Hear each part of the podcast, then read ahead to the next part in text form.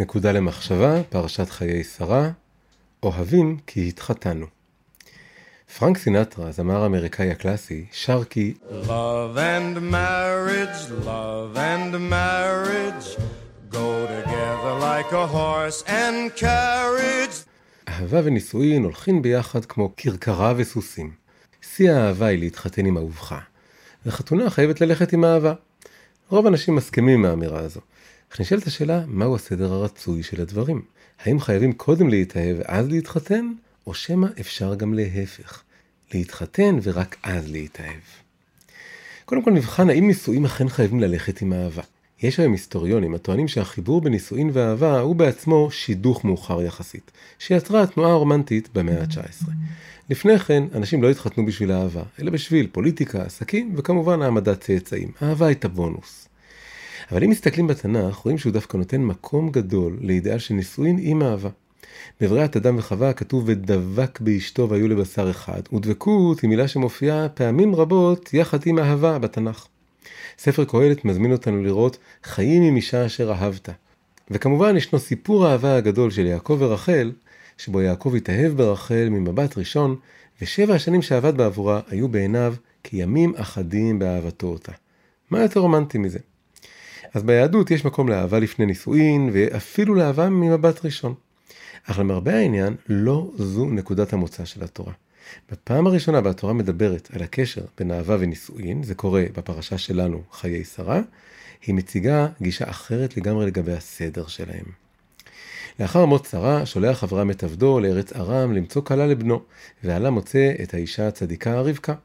כשהוא מביא אותה ליצחק, אומר הפסוק כך: ויביאה יצחק האוהלה, שרה אמו, ויקח את רבקה, ותהי לו לאישה ויאהביה. שימו לב לסדר הפעולות כאן. קודם כתוב שיצחק לוקח את רבקה לאישה, ורק אז שהוא אוהב אותה. אך האם באמת הכוונה היא שיצחק יתחתן עם רבקה ללא שום אהבה?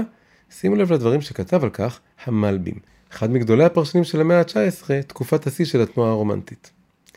אהבתם הייתה כנטיעת עץ, אשר הוא מגרגיר קטן, ועל ידי מים ידבק בארץ, ובכל יום יגדל ויתעבה יותר, שבתחילה היה רק זיק האהבה, שתול על תלמי ליבו, ועל ידי כישרון המעשה נתווסף בו כל יום אהבה. ונמצא שעיקר האהבה הייתה נגלית רק אחר הנישואין. המלבים אינו מדבר כאן על אהבה שנבראת יש מאין אחרי הנישואין. אלא על משהו עדין ומעניין יותר. אהבה שקיימת כגרעין או כניצוץ התחלתיים, ואז על ידי מעשים, נתינה לבן הזוג, התמסרות אליו, השקעה בקשר, הולכת ונבנית לכדי עץ או להבה גדולים. בעל ספר החינוך תיאר דבר דומה באומרו כי אחרי המעשים נמשכים הלבבות, פעולות לא רק נובעות מרגשות, אלא ביכולתן גם להעצימם. לפני כמה שנים טובות, כשהייתי סטודנט באוניברסיטה, הרחוק מאוד מהיהדות, ראיתי סרט תיעודי בשם ויהי ערב ויהי בוקר, על משפחה חרדית ממאה שערים. אחד הדברים החזקים ביותר בסרט היה תיאור היכרותם של בני הזוג, שהתחתנו בגיל צעיר מאוד, ואחרי שתי פגישות בלבד. בשלב מסוים הסבירה זו האישה במילים המפתיעות הבאות. סך הכל, אם נחשוב קצת יותר, נראה שאהבה נגרמת מנתינה. כשאדם נותן לשני משהו, הוא, אה, זה גורם לו לאהוב את השני. אנחנו לא מתחתנים כי אנחנו אוהבים, אנחנו אוהבים כי התחתנו.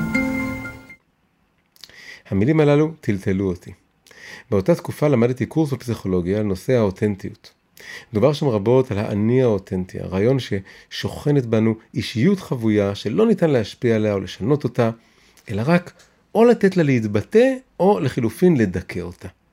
והנה באה האישה החרדית הפשוטה הזו, שלא למדה יום אחד באקדמיה, ומציעה רעיון חלופי רדיקלי, שהאני האותנטי שלנו אינו מעוצב לגמרי מראש, ומחכה שנגלה אותו, אלא הוא תוצר של תהליך דו-סטרי, תהליך שמורכב מגילוי ויצירה גם יחד. מצד אחד עלינו להקשיב לליבנו ולראות לאן הוא נוטה. גם האישה בסרט לא הייתה מתחתנת עם כל אחד. אך מצד שני אין מה לחכות בחיבוק ידיים ולראות אם הנטייה הזאת תתעצם או לא, אלא יש לפתח אותה באופן פעיל, והתוצאה תהיה אותנטית לא פחות. הייתי יכול לחשוד באותה אישה שהיא משכנעת את עצמה או משלה את עצמה. אלמלא היו ניכרים דברי אמת. היה ניתן לראות בבירור שאהבת אמת מחממת לב שורה בינה לבין בעלה. שלא תבינו אותי לא נכון. חתונה ללא כל רגש אהבה היא דבר שגוי, אפילו מסוכן. נישואין משיקולים תועלתניים גרידא מובילים כמעט תמיד לזוגיות עגומה ולילדים אומללים. מה שאני מנסה לומר הוא שאהבה היא מדורה שאנו בונים אותה. חייבים ניצוץ חי ואמיתי של אהבה כדי להבעיר אותה, אבל לא הרבה יותר מזה. ההגדלה של האהבה והתחזוק שלה תלויות בנו. ככל שאנשים צעירים יפנימו זאת, כך הם יוכלו לקצר את תקופת ההיכרות הנדרשת להם כדי להחליט עם מי להתחתן. אין שאלה שצריך להישמר מהחלטות בזיזות, אך באותה מידה צריך להיזהר מהאשליה שניצוצות יהפכו לבד למדורות. זה לא יקרה. אם נחכה, הניצוץ הזה עלול לדעוך ולכבות. נקודה למחשבה. הביטוי טבע שני מתאר בדרך כלל הרגלים. הרגלים שנעשו כל כך מוטבעים בנו, שהם הפכו כביכול לחלק מהטבע שלנו. לפי החסידות, המונח טבע שני יכול לתאר גם דבר שהוא טבעי באמת, אלא שהוא שייך לסדר שני, סדר גבוה יותר של הטבע. הסדר השני הזה לא מתגלה מעצמו, באופן טבעי, אלא הוא מתגלה דרך עבודה פנימית. בהקשר של שני סוגי האותנטיות שדיברנו עליהם, האני האותנטי הרגיל, זה שמתגלה מעצמו, הוא הטבע הראשון שלנו, ואילו האני האותנטי הגבוה יותר, זה שאנחנו שותפים בלהגשים אותו, הוא הטבע השני שלנו. אנשים שנעולים על מודל האותנטיות הרגיל, בטוחים שהאני של הטבע השני הוא דבר מלאכותי, הוא איזה הרגל שסיגלנו לעצמנו, או אשליה ששכנענו את עצמנו שהיא אמיתית.